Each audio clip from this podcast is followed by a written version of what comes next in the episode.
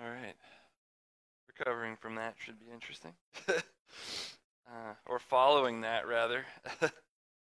um, it's just it's good to feel the presence of the Lord this morning, right?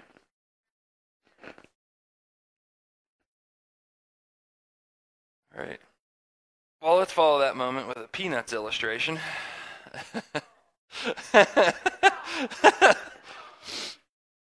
any uh, any Peanuts fans? Not the food, the the comic strip. uh, there was a there was a comic uh, where Lucy walked into the room and demanded Linus change the channel on the TV, and she was threatening him with her fist if he didn't. And he says, "What makes you think you can walk right in here and take over?" And Lucy says, "These five fingers."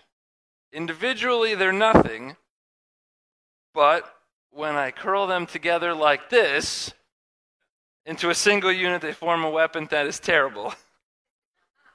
What channel do you want? Ask Linus. Turning away, he looks at his fingers and he says, Why can't you guys get organized like that? Um, Unity is a word that's been heavy on my heart lately. Getting organized like that. Because when because when the body of Christ gets organized like that, it's a formidable force. I'm gonna I'm gonna do my best today uh, to get through this one.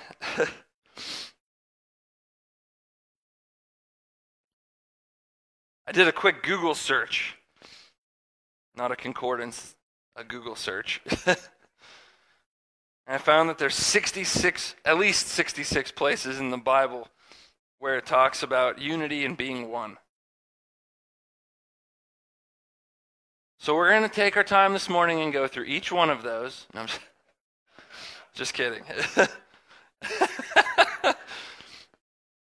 thought I was serious.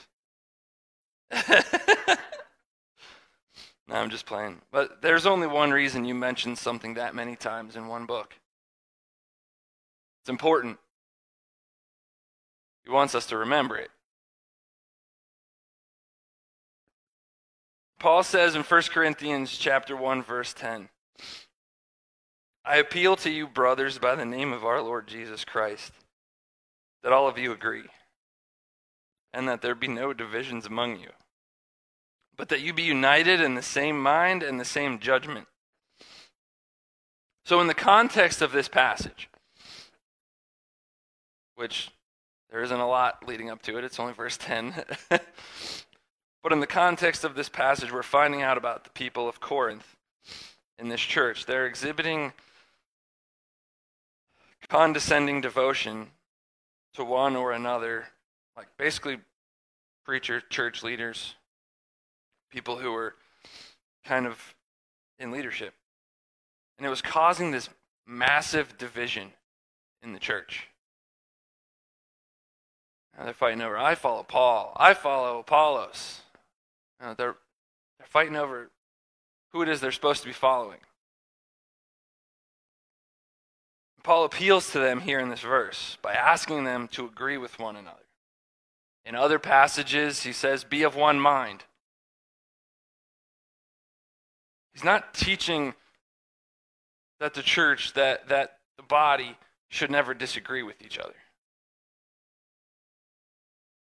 We're going to have differences of opinion. He made us unique individuals.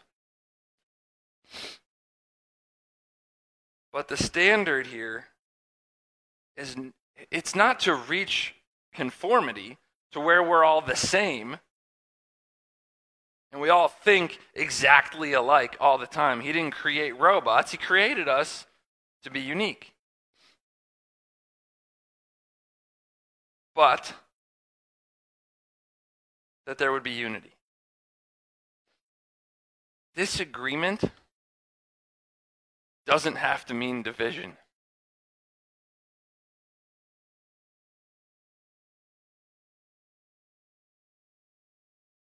People can have differing views and still not be divided. Paul is setting up Christ as the standard for every thought and every judgment.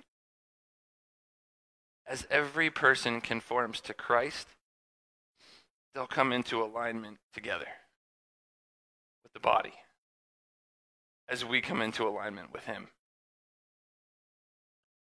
Differences of opinion will then be secondary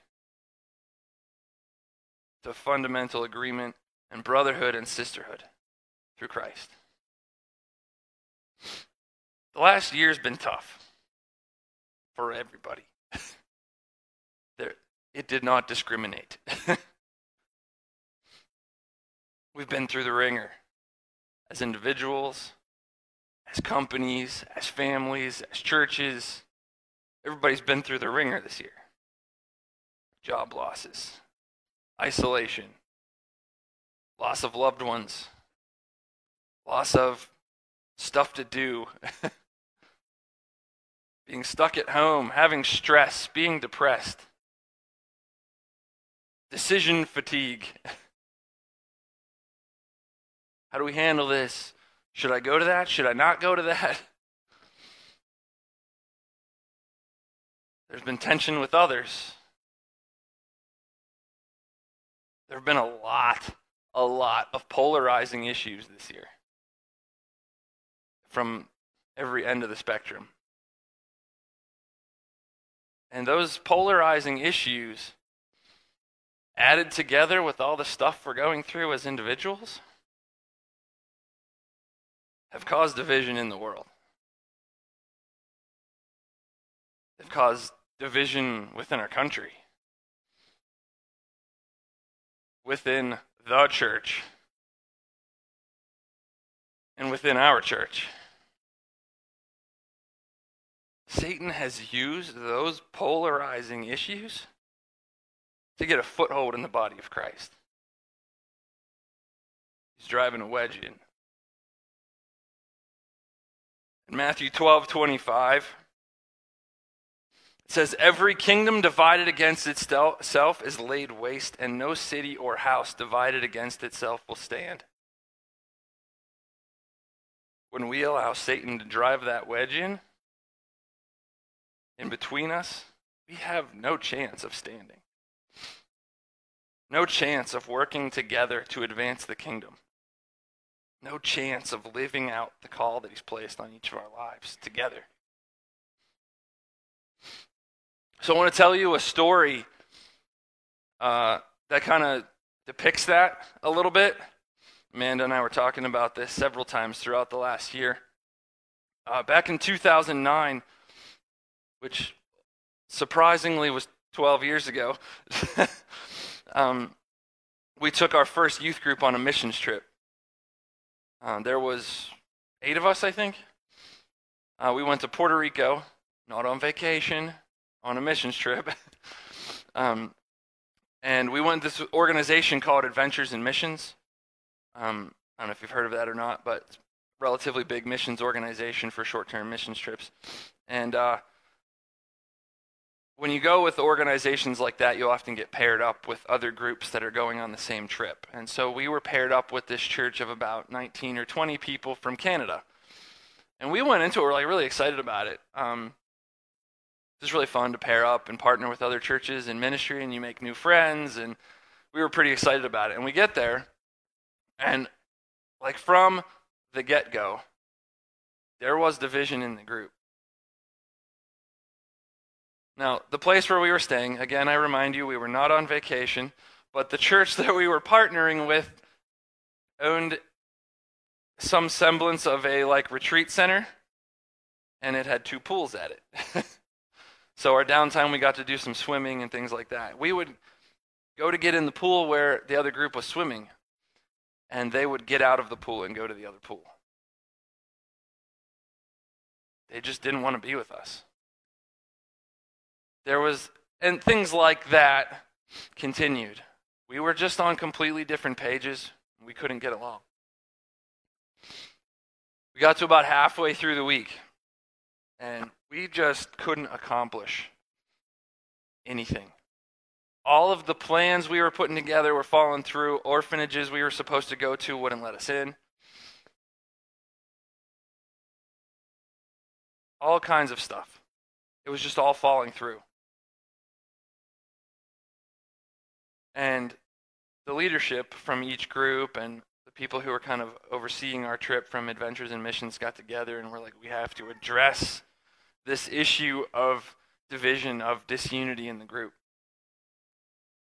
And so the guy who was kind of helping lead us, he was part of the church. Uh, his name's Joel, awesome guy. Um, he kind of called everybody out and led us through this time of challenging us and pushing us through, and then divided us up into intermixed groups of like three or four, and just had us share stuff with each other and start praying for each other. From that moment on, the second half of this 10 day trip, fortunately, it was a 10 day trip, so we still had five days left of the trip. God did some awesome stuff. But He wasn't going to happen until we dealt with the disunity in our group.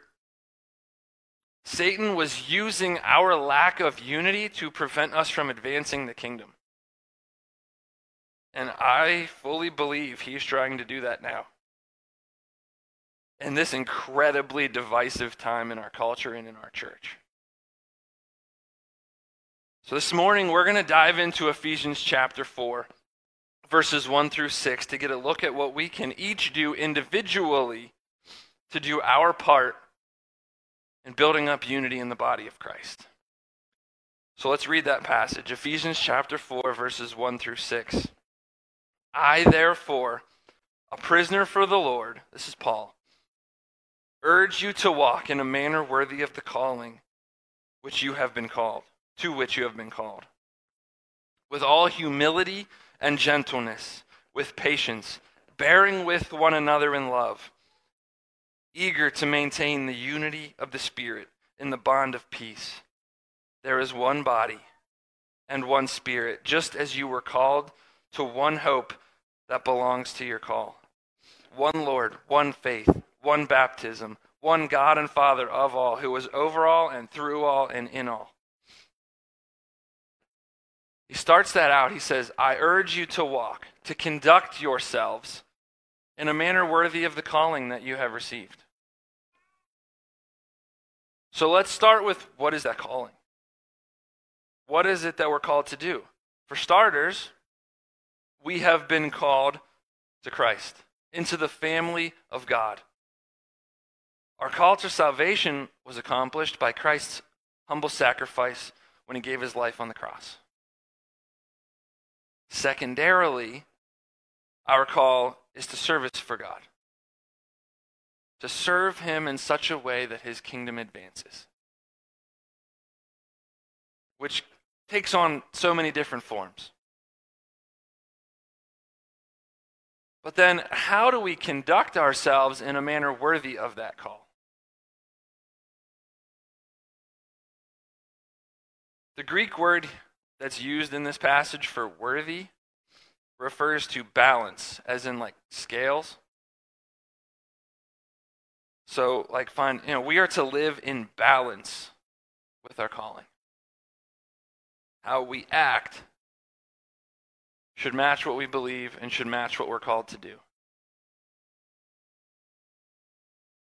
Remembering Christ's sacrifice should cause us to live for his glory in every area of our lives. That's how we try to achieve that balance living up to the calling that we have received, of our relationship with him, and of our service to him to help advance his kingdom. Verse 2 gives us a little bit of how do we get there? With all humility and gentleness, with patience, bearing with one another in love. He didn't really hold any punches. He just, here, here's the things. Believers make up the body of Christ. So, by privilege of our responsibility, we must be together, we must serve together, and we must worship together.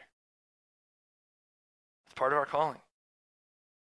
The characteristics listed in this verse help create and maintain relationships between people that are smooth and that can help advance the kingdom of God.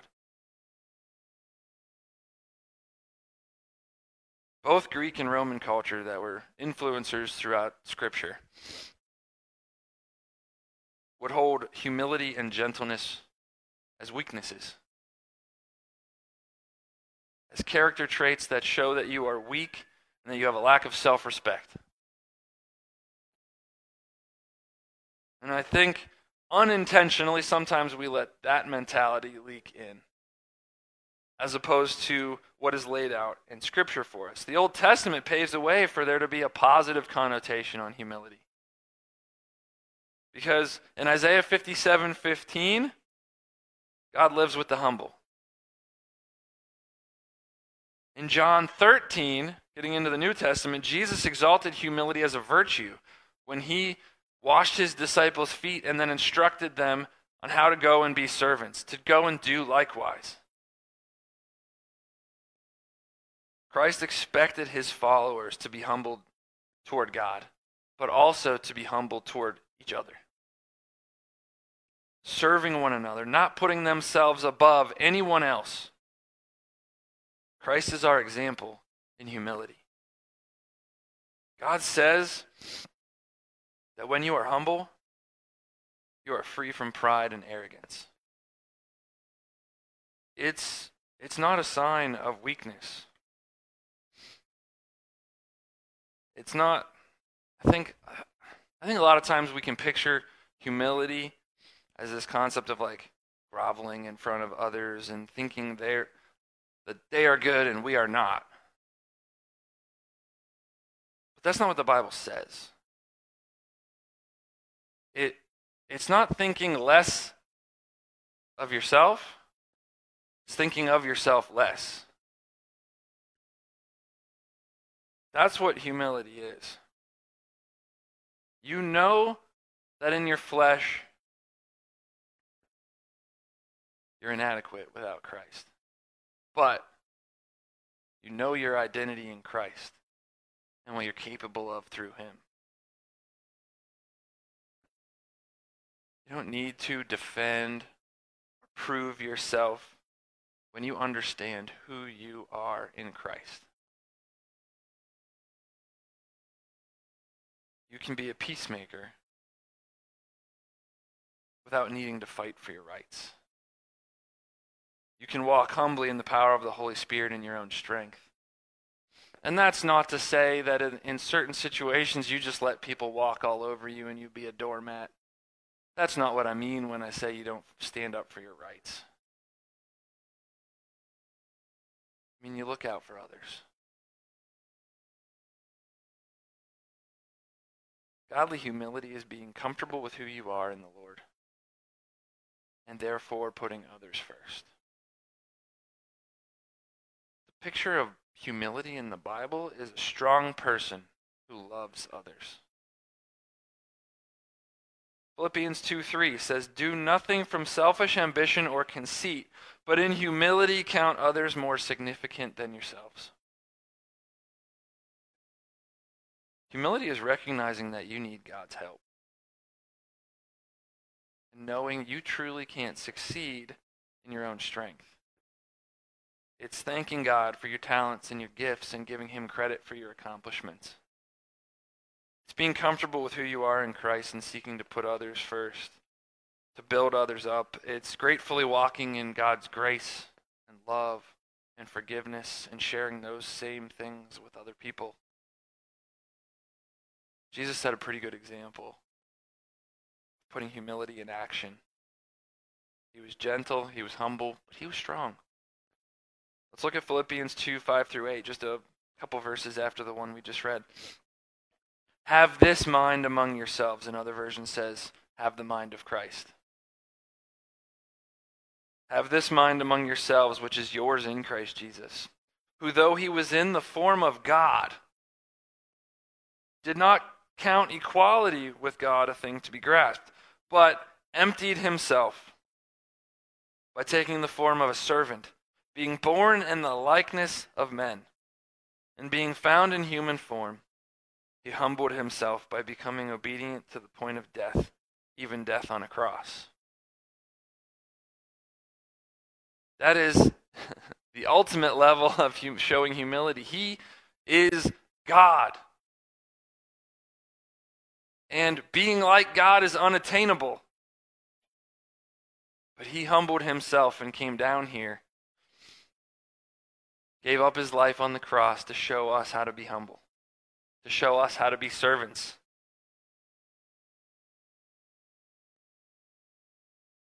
Humility is not weak or passive. It's not God's message to us.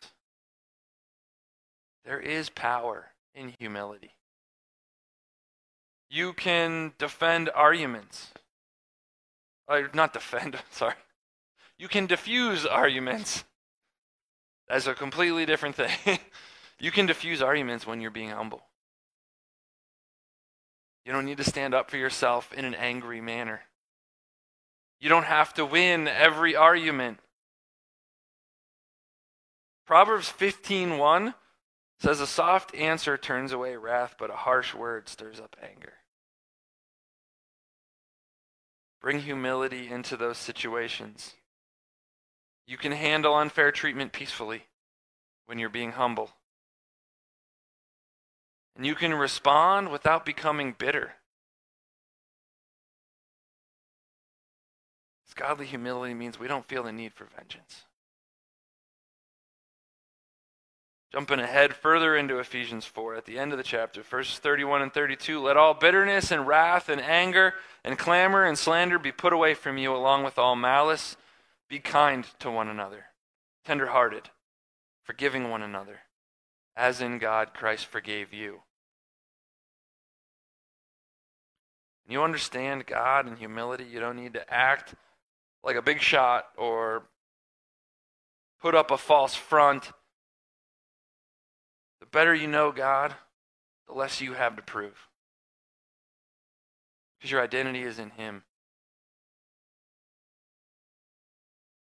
When you're humble, you can respond and even learn from criticism without becoming defensive about it, and that's whether it's founded criticism or not.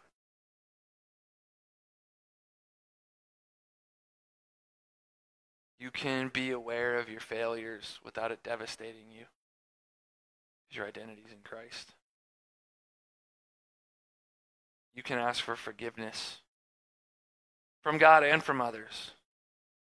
You can recognize maybe I only have 1% of the blame in this situation. Maybe I have 99% of the blame in this situation. Whatever percentage is, you can ask for forgiveness for the role you played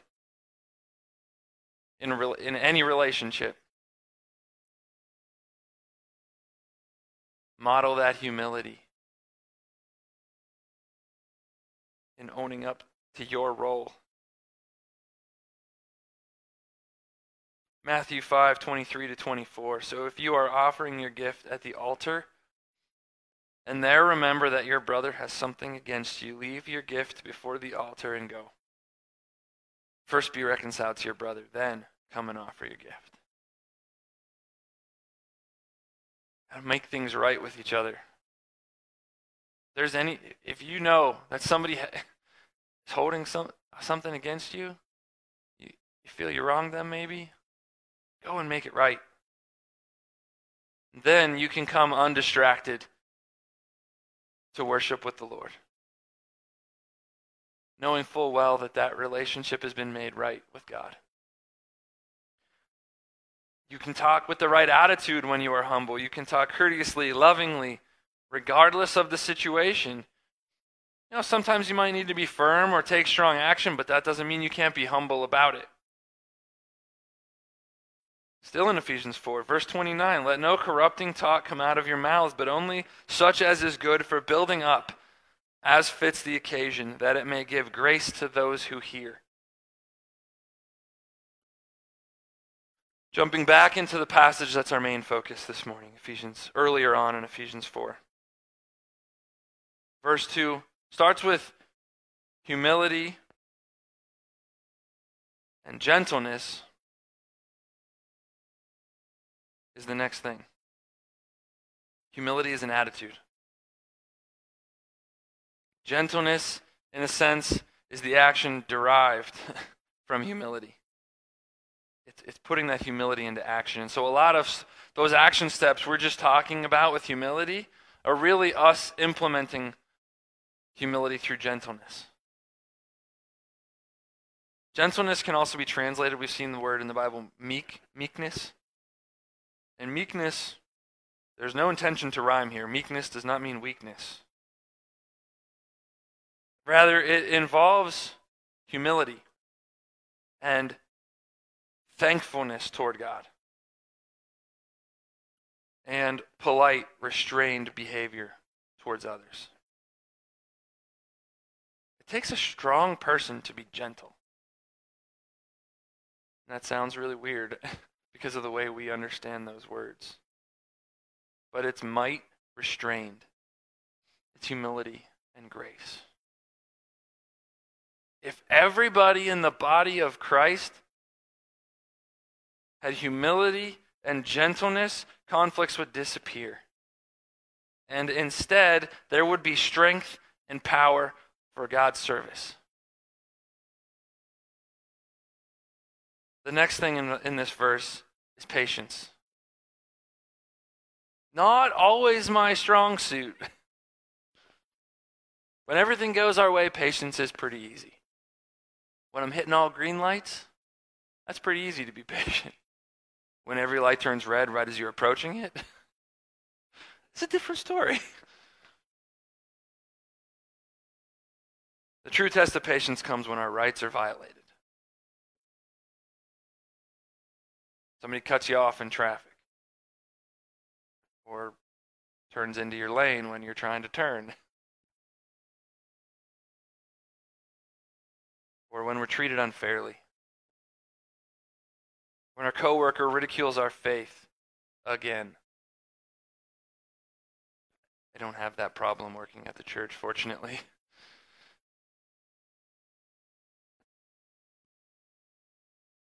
Impatience often feels like we treat it like it's holy anger, like we have a right to be angry and frustrated because we were mistreated or our rights were violated in some way. We get upset over those things, but it's okay. The Bible, however, praises patience as part of the fruit of the Spirit, as fruit that should come out as followers of Christ. It reveals our faith in God's timing, His omnipotence, His love. It shows that we trust that whatever's happening right now is on purpose. I think back to like 9 11 and all the people that were supposed to be in the building but weren't. Their alarm didn't go off, or they got stuck in traffic, or they had to stop at the store because they forgot to do something or whatever, and they weren't at work yet when those planes hit the buildings. In those moments, they were probably extremely frustrated and feeling very impatient. But looking back, they go, man, it's a good thing my alarm didn't go off. And that's how we need to look at this, trusting that God has each and every situation in his hand. And whatever's happening, whether we like it or we don't like it, is part of his timing, his omnipotence, his love, and we just show patience. God's mapping it out. We'll get there when we get there.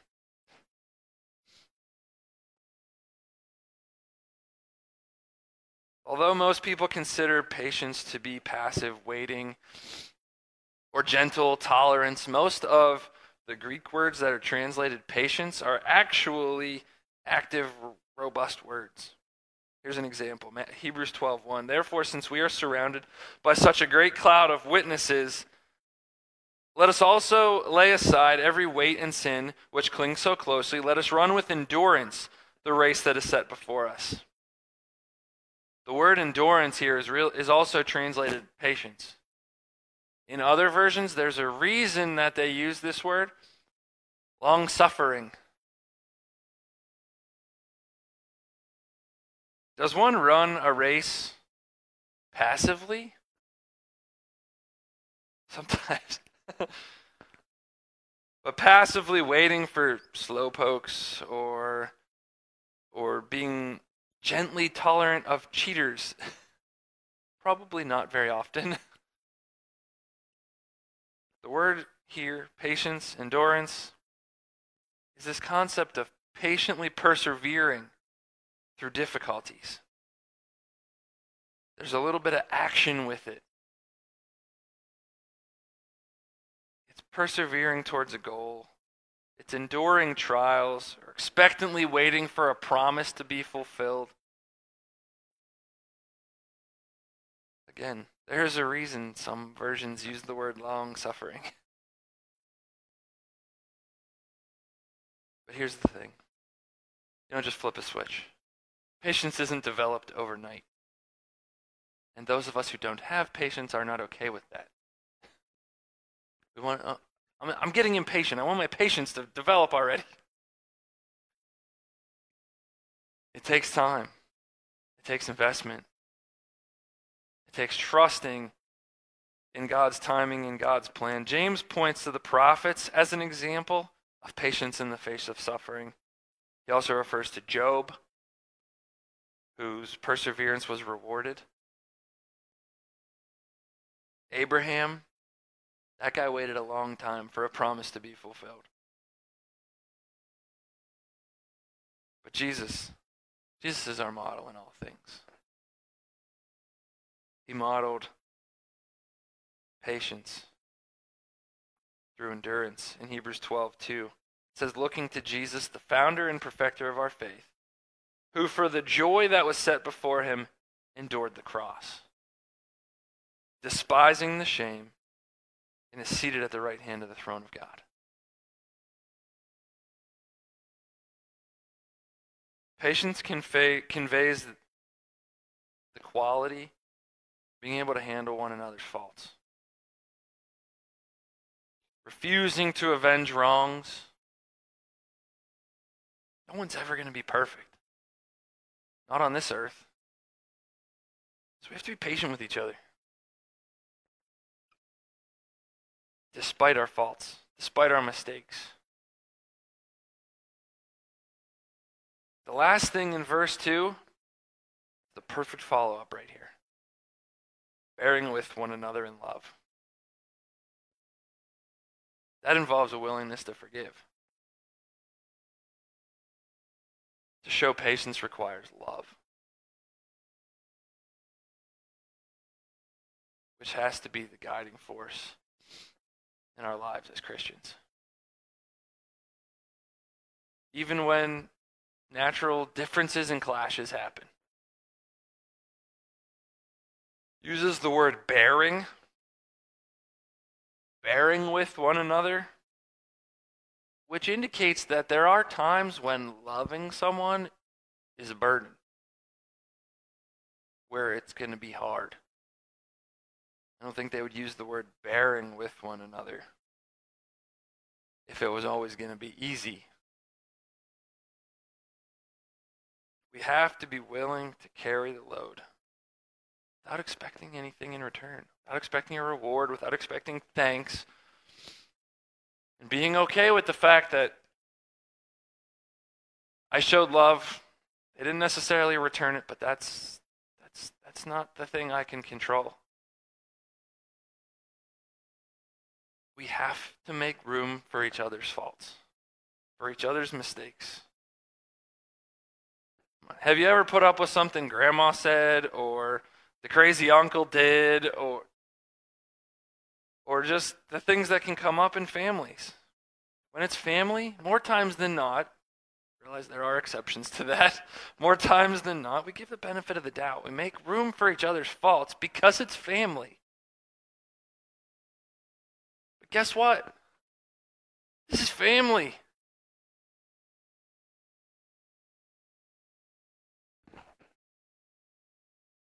I know I haven't done a good job this year at giving people a little room for error.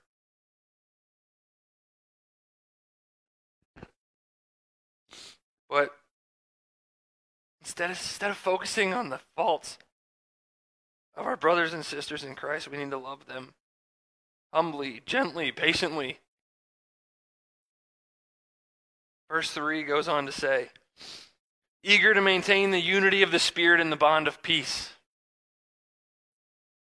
This unity that we're talking about is only possible the Holy Spirit acting in our lives. The Spirit is the original originator and sustainer of this unity, of this oneness. Love for each other, which the presence of the Spirit causes, makes peace possible. To bind ourselves together with peace includes uniting into one body. This bond holds people together like string or twine. Peace functions as the binding twine of unity. I know it's going to be kind of funny, but like whenever I'm looking through this, like all I could think about was in Mighty Ducks 2. The one guy, like he, they tied the whole team up in a rope. They were all bound together. And they, when they're all trying to go in separate directions, they couldn't go anywhere. When they found peace and worked together, they were moving all over the place as one unit.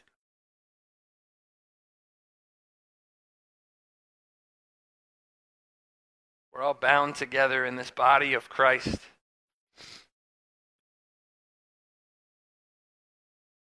Let us move as one. Paul knew that maintaining unity would take hard work. It would take continual diligence. We face a lot of stuff that's going to try to tear us apart. The church, the, even the capital C church, needs to work diligently to maintain unity. This passage goes on in verses 4 through 6. There is one body and one Spirit, just as you were called to the one hope that belongs to your call.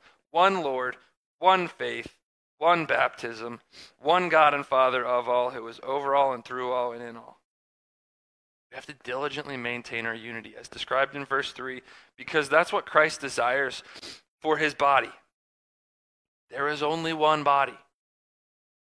And we all have the same spirit. The repetition of the word one emphasizes the unity that he's trying to create within the body. Regardless of all the things that can and even have been dividing us racial injustice issues, political views, social media, church attendance that's just to name a few. We belong to one body through one Holy Spirit. In a pagan culture, outside of the church, People can choose from any number of religions and cults and gods to worship. But Christians, there's only one. We all worship the same one. We all need to have the same goal to be unified by the Spirit, to advance the kingdom. Unity in the, in the body happens because the Spirit indwells us. Christianity is not a club to join. It's a spiritual relationship with Christ and with others. That one Spirit guarantees that we have been called to the same glorious future in heaven. Together. challenge for each and every one of us is to live a life worthy of the calling we have received. You can't control how others live up to their call. But you can control how you live up to your call. I can control how I live up to mine. And through the power of the Spirit that dwells inside of you, the same Spirit that raised Jesus from the dead. You can live in humility and gentleness and patience, bearing with one another in love, keeping the unity of the Spirit through the bond of peace. A few weeks ago, Jim was up here. He mentioned that our leadership has been developing, setting some goals with the focus of moving forward as a body toward kingdom advancement. But before we get to that, I need you guys to remember Matthew 12 25 that a house divided against itself cannot stand. And remember that missions trip story that nothing happened. We could accomplish nothing until we dealt with the disunity.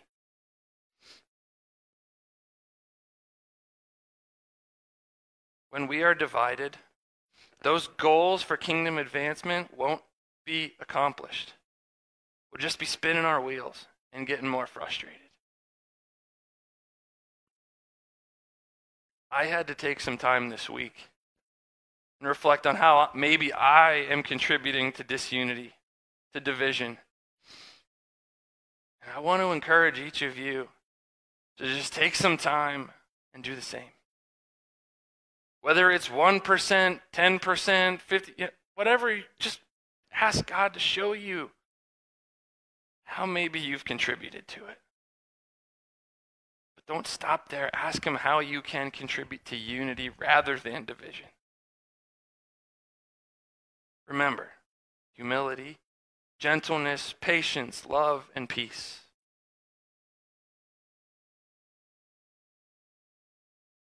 As the worship team comes to, to lead us in our closing song, I just want to close this moment, with a word of prayer. Lord God, you've called us to be one.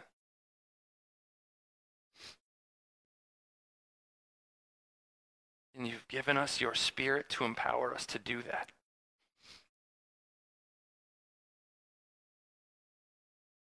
I pray, Lord, that you would challenge our hearts to move towards humility, towards gentleness, towards patience, towards peace, ultimately, Lord, towards unity. Help us, Lord, to live a life worthy of the calling that you have called us to. To be in relationship with you, to be in relationship with others, to draw others into relationship with you.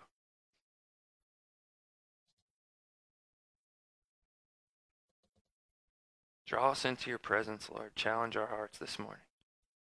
And we pray. Amen.